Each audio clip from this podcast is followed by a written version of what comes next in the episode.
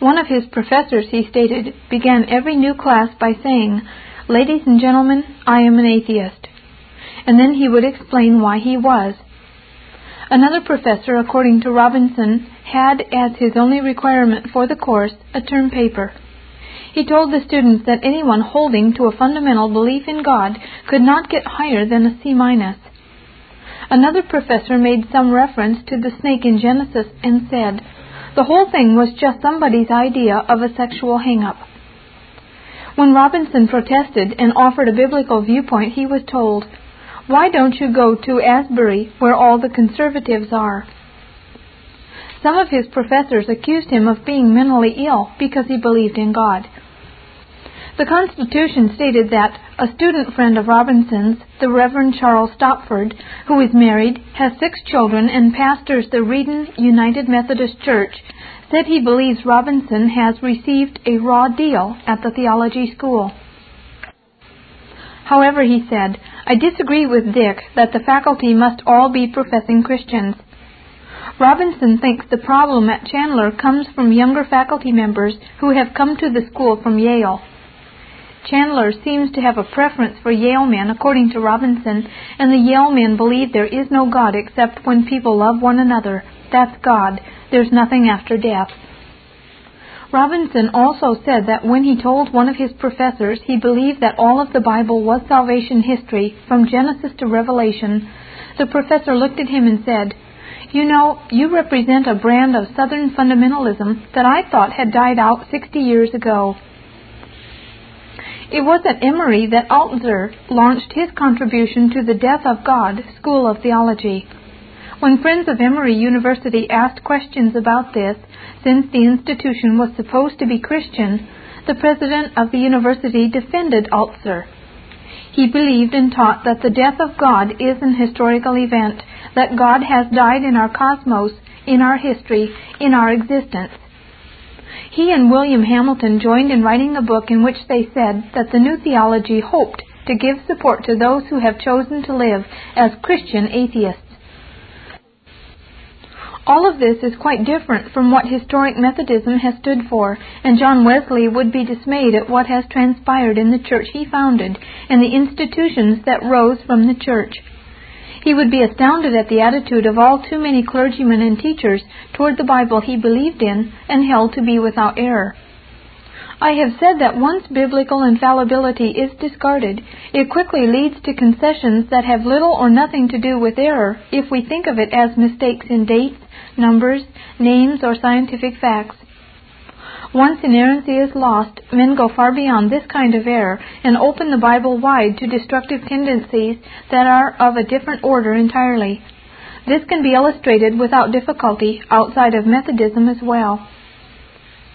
William Barclay. William Barclay has written a commentary of the New Testament.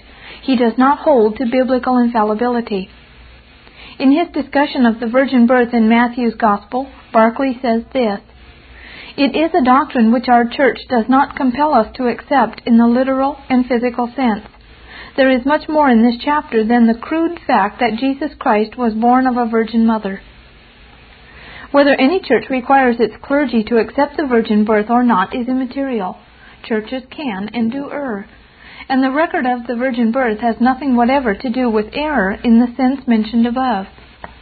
It is a story that purports to tell us how the birth of Jesus came about.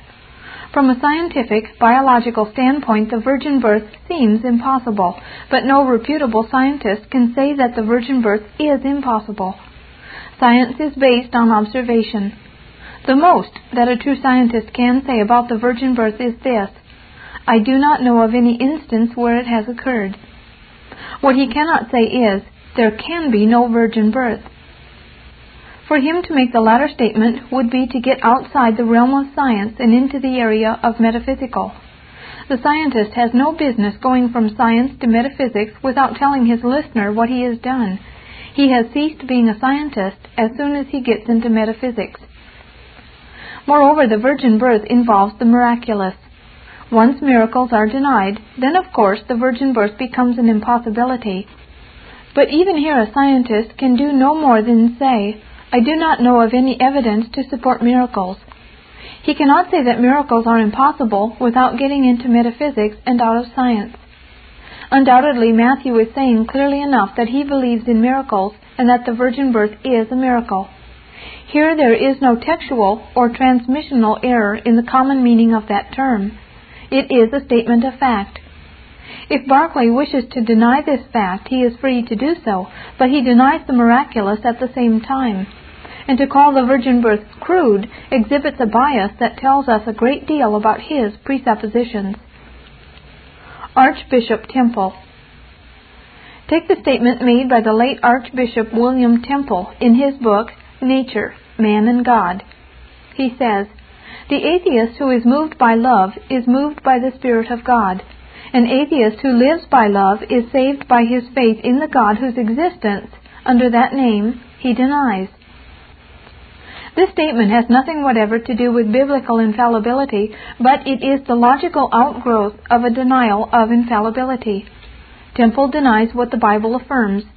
Scripture teaches that the man who says he is an atheist is a fool, and there is salvation in none other than Jesus Christ. Yet Temple asserts that an atheist who denies Jesus can be saved. Temple's opinion judges that what Scripture teaches is untrue, and then writes his own Scripture in place of what has been denied.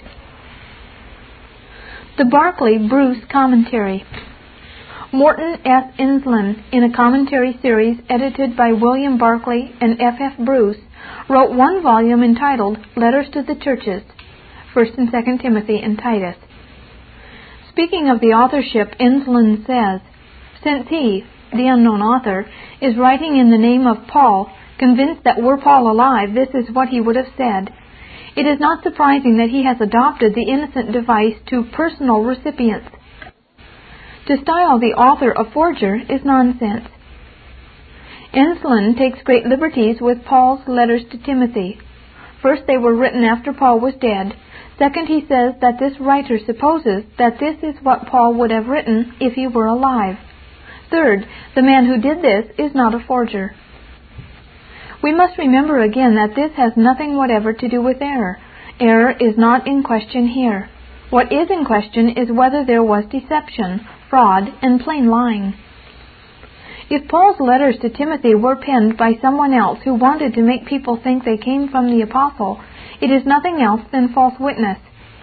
If it had been done in such a manner that the readers would know it was not Paul who wrote it, then the device was unnecessary. Whichever route one chooses to go, it turns out that if Paul did not write the letters, then they were written with the intention to deceive. In 2 Timothy, Paul claims to be alone with Luke. He longs to see Timothy and asks that he might bring Mark with him when he comes. He asks for his cloak as well as his books and parchments. All of this makes the book incredible if it indeed was written by someone other than Paul. It is exceedingly far fetched to suppose that one writing in the name of Paul after his death would have Paul ask for cloak and books, and for Timothy to visit him. To accept the idea that someone else wrote it takes a credulity that is incredible. It is far easier to believe that it came from the pen of Paul unless one adopts the naked unbelief and the darkness of spiritual intellect displayed by Enslin in this commentary. What is perhaps most distressing of all is that William Barclay and F. F. Bruce are listed as the editors of this commentary series. That their names should be attached to a vehicle through which Enslin can infect others and send forth this kind of pseudo scholarship to the detriment of men's souls is unfortunate. In the same commentary series edited by Barclay and Bruce, Thomas Kepler authored a volume entitled Dreams of the Future, Daniel and Revelation. Kepler says that the book of Daniel reinterprets history from the time of Nebuchadnezzar until the time of Judas Maccabeus and Antiochus IV, and written in 165 BC fits better into the scheme and purpose of Daniel than if the book were written in the period of Nebuchadnezzar, predicting history for the next 450 years. In true apocalyptic fashion, he puts himself and his message as though it was before 400 BC. Not to defraud, but to impress people with his message, which he feels is inspired by God to encourage the people of his day. Who the writer of Daniel is we cannot know. Kepler here is not talking about error at all. He is not saying that the book of Daniel has incorrect information, that its chronology is wrong, or that the writer got his sequences mixed up. He has gone far beyond the question of error. He has decided that the book of Daniel was not written by Daniel, although it claims to be, and Jesus attributes the book to him. He is saying that by writing the book after the events took place rather than before makes it a better book. He says that the writer did not intend to defraud the people, only to impress them with the message he feels is inspired by God, not a message he is sure is inspired by God. Clearly, if the book was written by someone other than Daniel, the writer, by using Daniel's name, thought he gained an advantage the book would not have had if his own name had been attached to it. He was telling lies for a good purpose. Since his intention was laudable, we can overlook the fraud. In other words, let us sin that grace may abound. Or to further the work of God by deceit and lying is legitimate, so long as the intention is good. Despite the disclaimer of the commentator that we cannot know who the author of Daniel was, there is another possibility. It was written by Daniel, as the book itself claims, and as Jesus attests. Why should we believe Kepler more than Scripture, and regard him as a better commentator than Jesus Christ, whom Scripture tells us was omniscient? In any event, Kepler has gone far beyond the realm of error as we think of it, which always happens sooner or later when biblical infallibility is abandoned. One other illustration will suffice for our purpose here. Yet we must remember that it is possible to produce hundreds of illustrations that show that once biblical inerrancy is scrapped, those who no longer believe it go on from there to entertain opinions that eat at the heart of both revelation and inspiration, making both a shambles. George A. F. Knight wrote the volume Prophets of Israel, number 1, Isaiah, as part of a series edited by William Barclay and F. F. Bruce. He outdoes those who believe in two Isaiahs. He believes in three Isaiahs. In the introduction to his volume, Knight says, Number 1. Chapters 1 to 23 and 28 to 34 are substantially from the hand of the prophet whose name we know as Isaiah, and who lived in Jerusalem in the second half of the 8th century BC. 2. Chapters 40 to 55 come from an anonymous prophet who was alive about 540 BC as the exile in Babylonia drew to a close. We call him Second Isaiah for convenience. Number 3. Chapters 56 to 66 are the work of one or more unknown servants of God who belong to the generation that returned to Jerusalem between 537 and about 515 BC. For convenience, once again, we call this section by the name Third Isaiah, even though it is not from a single hand. Knight goes on later to make this interesting observation. We need not hesitate to call the whole 66 chapters of our book by the name Isaiah. The latter half of Isaiah is, we remember, anonymous. In consequence, we do not need to hesitate about agreeing with the words used by the disciple Philip Acts chapter 8, verses 27 to 35. At the moment when we heard the Ethiopian eunuch read aloud from Isaiah 53 the words, He was led as a sheep to the slaughter, Philip, we are told, understood he was reading Isaiah the prophet. Whatever Knight may say, if it is true that Isaiah did not write the latter half of the prophecy that goes under his name, then the time has come for us to give it another name by which the reader would know that it was not Isaiah who wrote it. What I have already said in my correspondence with Dr. Allen of the Southern Baptist Convention pertains here too. Many scholars have written other commentaries on Isaiah, and they have said that Isaiah wrote the entire book. Why do we need to accept what Knight wrote and not what evangelical scholars have written when they favor for the unity of the prophecy of Isaiah? Somehow, liberal scholarship that denigrates and degrades Scripture seems more attractive to younger men and students who are not mature in the Christian faith. Somehow, the spirit of unbelief seems to prevail when the choice must be made between what the Scripture itself declares and what scholars who disagree with Scripture say. Once again, I draw attention to what really happens liberal scholarship stands in judgment on Scripture and on God to the disadvantage of both. Recapitulation The time has come to recapitulate what has been said. This book is not about denominations and parachurch groups that are well along in their journey away from biblical inerrancy. It is written about the present struggle over inerrancy as that struggle is being fought among those who lay claim to the name evangelical, conservative, conservative evangelical, or even neo evangelical. The purpose of this chapter has been to show how the situation grows worse when infallibility has been surrendered. This was illustrated by examples of people affiliated with groups that abandoned inerrancy decades ago. The signs are there for all to read. Evangelicals who have given up on biblical infallibility must be brought to see what follows after a denial of inerrancy. No doubt many of them really believe they will never surrender their belief in any other major doctrines of the Christian faith. Probably many of them would protest that they would never do what the people I have used for illustrations have done. But the abandonment of inerrancy opens the door wide to such deviations, and multitudes of others who felt the same way at one time have made these further concessions. And it has always been attended by a decline in Christian zeal and evangelistic outlook, as well as in one's ethical life. I do not deny that many of those who have given up infallibility are truly regenerated. In that sense, they are my brethren. They are to be found among my former colleagues at Fuller Seminary, for whom I have the deepest affection. They are in the Missouri Synod, the Evangelical Covenant Church, the Southern Baptist Convention, the Evangelical Theological Society, and the American Scientific Affiliation. They are to be found in other evangelical denominations, Christian institutions, and parachurch groups. I truly believe that many of them would rather die than repudiate biblical truth having to do with salvatory data and with scripture that involves matters of practice.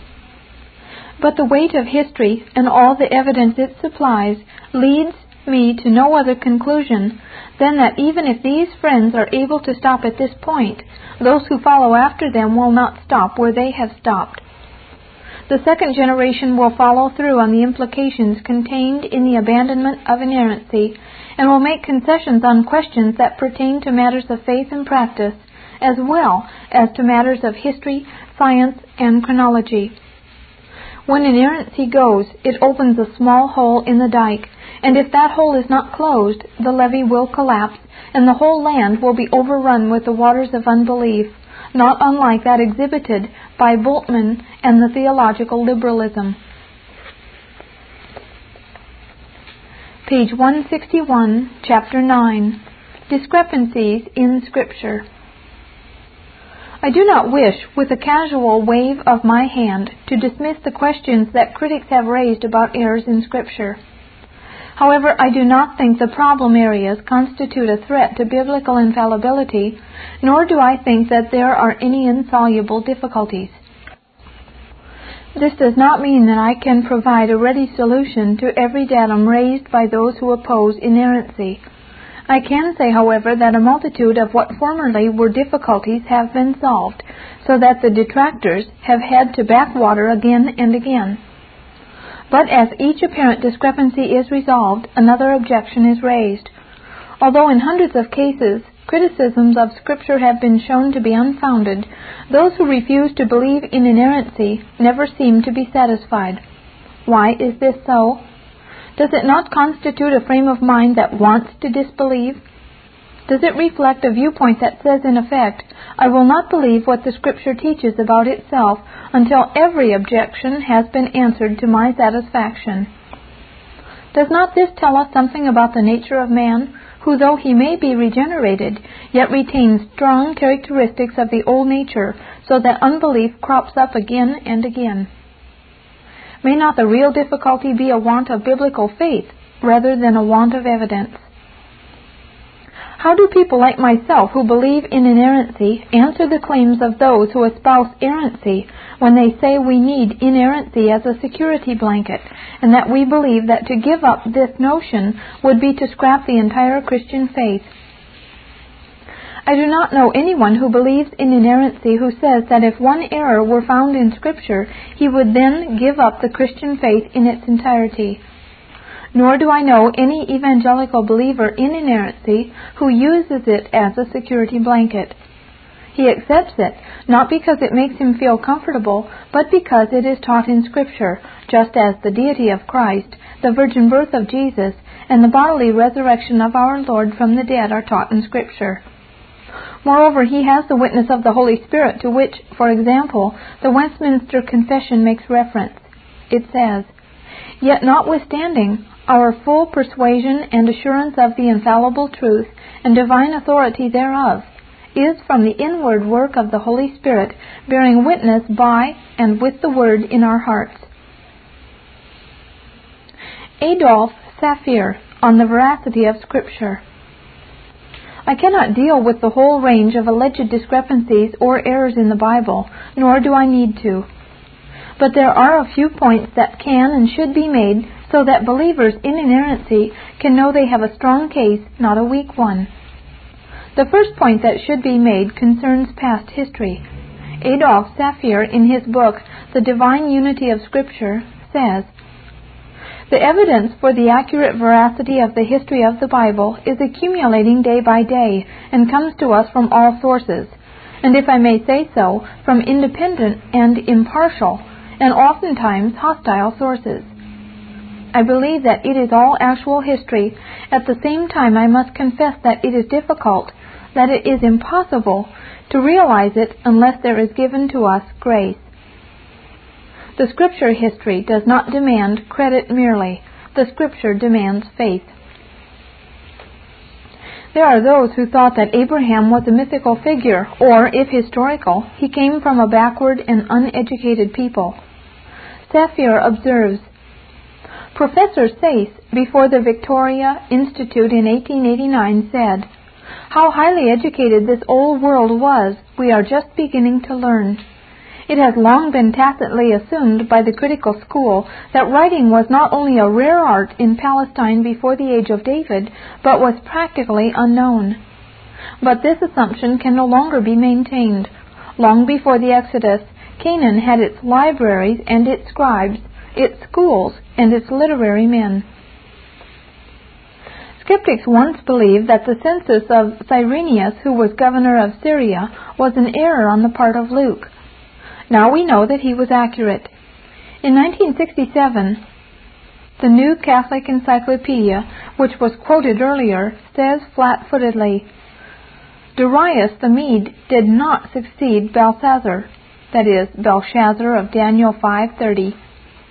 Recent evidence indicates that Darius the Mede can be identified with Gubarra, whom Cyrus appointed as governor of Babylonia after the death of Ugbara who survived his brilliant capture of Babylon by only three weeks. Gubara the Mede, or Darius, continued in office until 521 BC, although Cyrus himself seems to have assumed the title of King of Babylon within two years after Gubara's appointment. There was a time when the skeptics doubted what the Bible said about the Hittites. It was not believed that such a people ever existed. Today, no one in his right mind would make this kind of statement. But how was it possible for scholars to have asserted this in years gone by? Two things may be said. First, there was no evidence at the time for their existence external to the Bible itself. Second, it shows that the skeptics did not believe the Bible unless what the Bible said could be supported by external evidence. This meant that the Bible was not looked upon as a reliable source of information. It demonstrated the fact that such people came to the Bible with a predisposition to disbelieve what they could not see demonstrated outside of Scripture. Thus, another authority was set above the Bible and became the critic of Scripture instead of letting Scripture sit over other authorities. Errors alleged by Robert Mounce. A recent example of alleged discrepancies in the Bible by an evangelical may be seen from the article Clues to Understanding Biblical Accuracy, written by Robert H. Mounce a former student of mine who was at that time, but is no longer, an associate professor of biblical literature and Greek at Bethel College, St. Paul, Minnesota. He authors the column, Here's My Answer, for Eternity, which published the article. Dr. Mounce cast his vote in favor of limited inerrancy. His conclusion is indicative of this. He said, Are there errors in the Bible? Certainly not, so long as we are talking in terms of the purpose of its authors and the acceptable standards of precision of that day. It is a counsel of despair to hold that all such variations, such as the 23,000 and the 24,000 of 1 Corinthians 10:8 and Numbers 25 verse 9, did not also exist in the autographs. For the purpose that Paul had in mind, it simply made no difference. His concern was to warn against immorality, not to give a flawless performance in statistics. What Dr. Mounce is saying should be clear enough. Paul was using this incident to make a spiritual point. The use of the statistic was incidental to the point he was making. The fact that he was wrong in the use of the number constitutes no problem. It was not a flawless performance, to be sure, but the truth shines through the error. Jesus as David's son. Dr. Mounce cites four examples of error in the Bible. One can only suppose that he has chosen these four because he thinks they are foolproof. In the interest of my thesis, we should take a look at his allegations. The first one is taken from the life of Jesus in the Synoptic Gospels, where he engages in a discussion with the Pharisees about David's son. He specifies Matthew 22:42, where, according to Matthew, Jesus says, "What do you think of the Christ? Whose son is he?" Luke places a different set of words in Jesus' mouth. How can they say that the Christ is David's son? Luke 20 verse 41. From a strictly literal standpoint, Jesus must have said one or the other, or neither. And then he concludes that literalistic inerrancy has already begun to shade off into a divine adequacy in terms of the purpose of the author. Unfortunately, Dr. Mounce has failed to do justice to the scripture in this case. His argument that Jesus must have said one or the other, or neither, leaves out an alternative. Jesus could have said both of these things without there being any problem. Let me illustrate it by bringing the scriptures into harmony at this point. The solution is that both what Matthew writes and what Luke writes were part of the total conversation, and much more than appears in either or both accounts may have been said. But what is said by both authors does not contradict each other. Now, while the Pharisees were gathered together, Jesus asked them a question, saying, What do you think of Christ? Whose son is he? They said to him, The son of David. But he said to them, How can they say that the Christ is David's son? It becomes apparent that Matthew is quoting one part of the conversation and Luke another. The part quoted by Luke follows closely after the words of Jesus in Matthew. Then each writer goes on from there and makes the clinching point with the quotations from the Psalms. The Lord said to my Lord, Sit at my right hand, till I make thy enemies a stool for thy feet. Thus there is no error, no incongruence, no real problem of any kind, at least not in the words of Scripture. The case of the molten sea. The measurements of the molten sea as described in 2 Chronicles 4 verse 2 is the second problem that bothers Mounce. He writes the following. The molten sea is said to be round, 10 cubits from brim to brim, and a line of 30 cubits measured its circumference. Since the circumference of a circle is pi times d, or 3.14159 times the diameter, it would be impossible for a round vessel to have a diameter of 10 and a circumference of 30. The rough measurements of antiquity do not have to conform to space age requirements. In the culture of that day, the measurement was not only adequate, but also inerrant. In our determination of what constitutes an error, we must judge the accuracy of Scripture according to the prevailing standards of the time. End of quote. I must say that in the culture of that day or of any day, the figures are wrong if the scripture is giving us this information the way Dr. Mounce understands it. Two and two make four, and they did in Solomon's time, just as they do in Mounce's time. To say that two and two make five and then excuse it because it was said 3,000 years ago in a different culture hardly makes good sense. Now, how do we respond to Mounce's allegation? First, let us agree that the people of that day may have been ignorant of that branch of mathematics called geometry. I am not saying this was so, I merely grant it for convenience sake.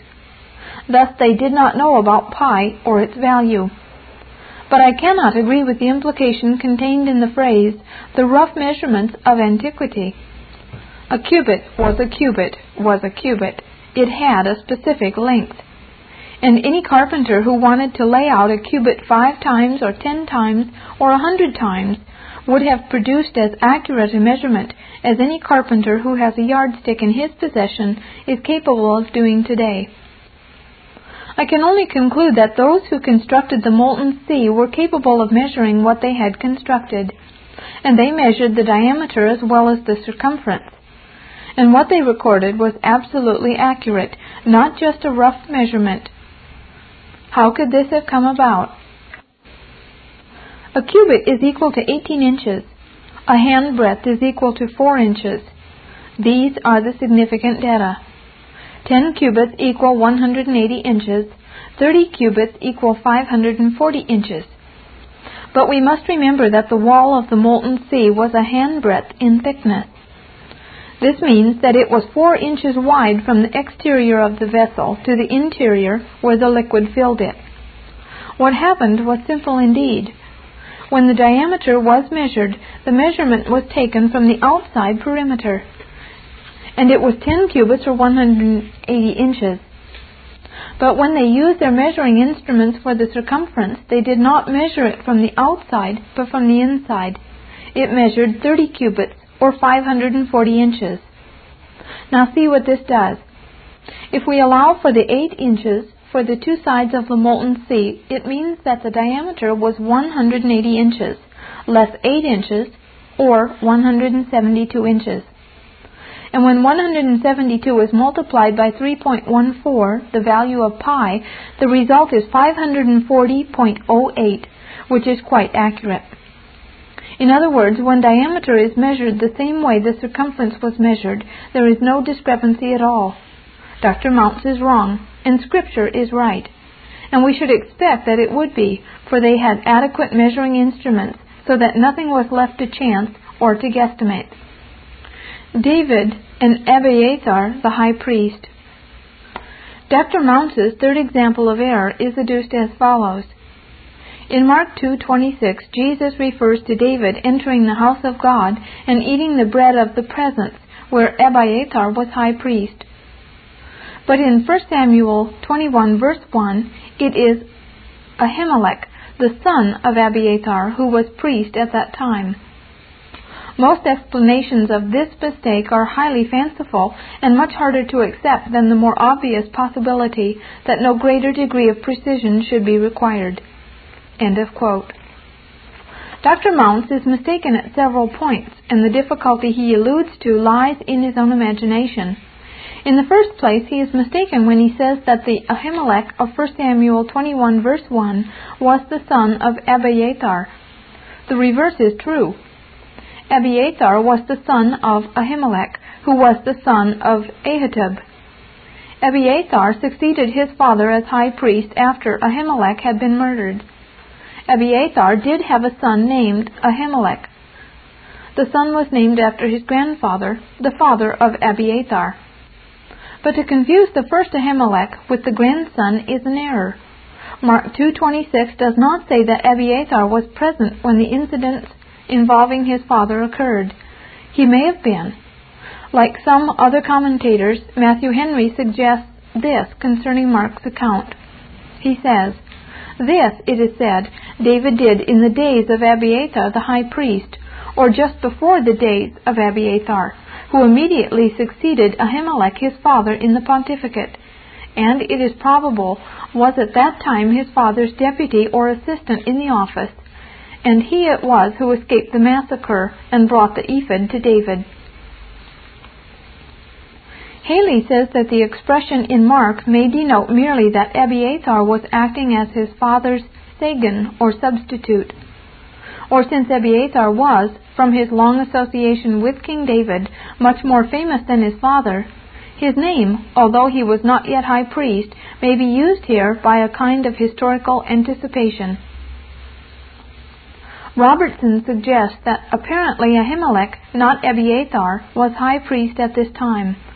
It is possible that both father and son bore both names. 1 Samuel 22 verse 20, 2 Samuel 8 verse 17, and 1 Chronicles 18 16. Abiathar mentioned, though both involved. Mark 2:26 does not say that David dealt with Abiathar. It can be read that the incident occurred during the times of Abiathar, who was high priest, but his identification as high priest in this manner does not mean that he was high priest when the event took place. It is not uncommon to say, for example, that a certain event took place during the times of George Washington, who was President of the United States. But this does not mean that the specific incident referred to happened while Washington was President. The words President of the United States do no more than identify the man who was President and speak of his times, not necessarily of the period when he was President. To call the various explanations fanciful and harder to accept than the obvious possibility that no greater degree of precision should be required tells us that Mounce is looking hard to find an error, and if this is the best he can come up with, his case is weak indeed. If there is any possible alternative, the Word of God should be given the benefit of the doubt. The case of the missing thousand. The last problem Dr. Mounce mentions is the difference in numbers, where Paul in 1 Corinthians reports that 23,000 fell in a single day, while the account in Numbers 25 verse 9 says 24,000. Mounce argues, we need not make ourselves ridiculous by following the suggestion that the other fatalities took place during the night. It is a counsel of despair to hold that all such variations did not also exist in the autographs. In plain English, he is saying he has found a demonstrable error in which one writer reported a figure that was a thousand less than the other. How do we handle this one? First, I think we can assume that there are no manuscript problems here. C.I. Scofield does suggest in this connection the possibility of a scribal error involving transmission, since the Hebrew numbers can be easily confused because of the way they were written. It is also Scofield who suggests the possibility that Paul gives the number of deaths in one day, a possibility that Mounce discards by suggesting it is ridiculous. There have been more difficult problems resolved by such ridiculous possibilities, but there are other answers that are very satisfactory. One of them comes from the pen of John Calvin. He says, But although they differ about the numbers, it is easy to reconcile their statements, for it is not unheard of, when there is no intention of making an exact count of individuals, to give an approximate number. For example, there are those whom the Romans call the centumviri, the hundred, when in fact there were a hundred and two of them. Therefore, since about 24,000 were destroyed by the hand of the Lord, in other words, over 23,000, Moses gives the upper limit, Paul the lower, and so there is really no discrepancy. The story is to be found in Numbers 25, verse 9. Calvin, of course, is saying what we all know to be common today. Let's suppose the actual number of people who died was about 23,500. It would be both easy and correct for one to use the 24,000 figure and the other to use the 23,000 figure, since both were speaking in round numbers. And indeed, there is no error unless Mounce wants to insist that the writers of Scripture should not use round numbers or for him to impose his own intentions on them by saying that Paul was mistaken in using the 24,000 figure simply because more than 23,000 died is self defeating. Leon Morris, a respectable scholar, provides still another possibility that neatly handles the problem. He says that judgment came in the form of a plague, and 24,000 people perished. Paul speaks of 23,000. Obviously, both use round numbers, and in addition, Paul may be making some allowance for those slain by the judges. Numbers 25, verse 5. A careful reading of the account in Numbers makes this a distinct possibility. But whether one chooses Calvin's or Morris's solution, there is an answer to the problem that will satisfy anyone who is willing to look at it fairly and will recognize that it was something that we could easily do today without any intention of making an error or being thought of by those who read us as having made an error.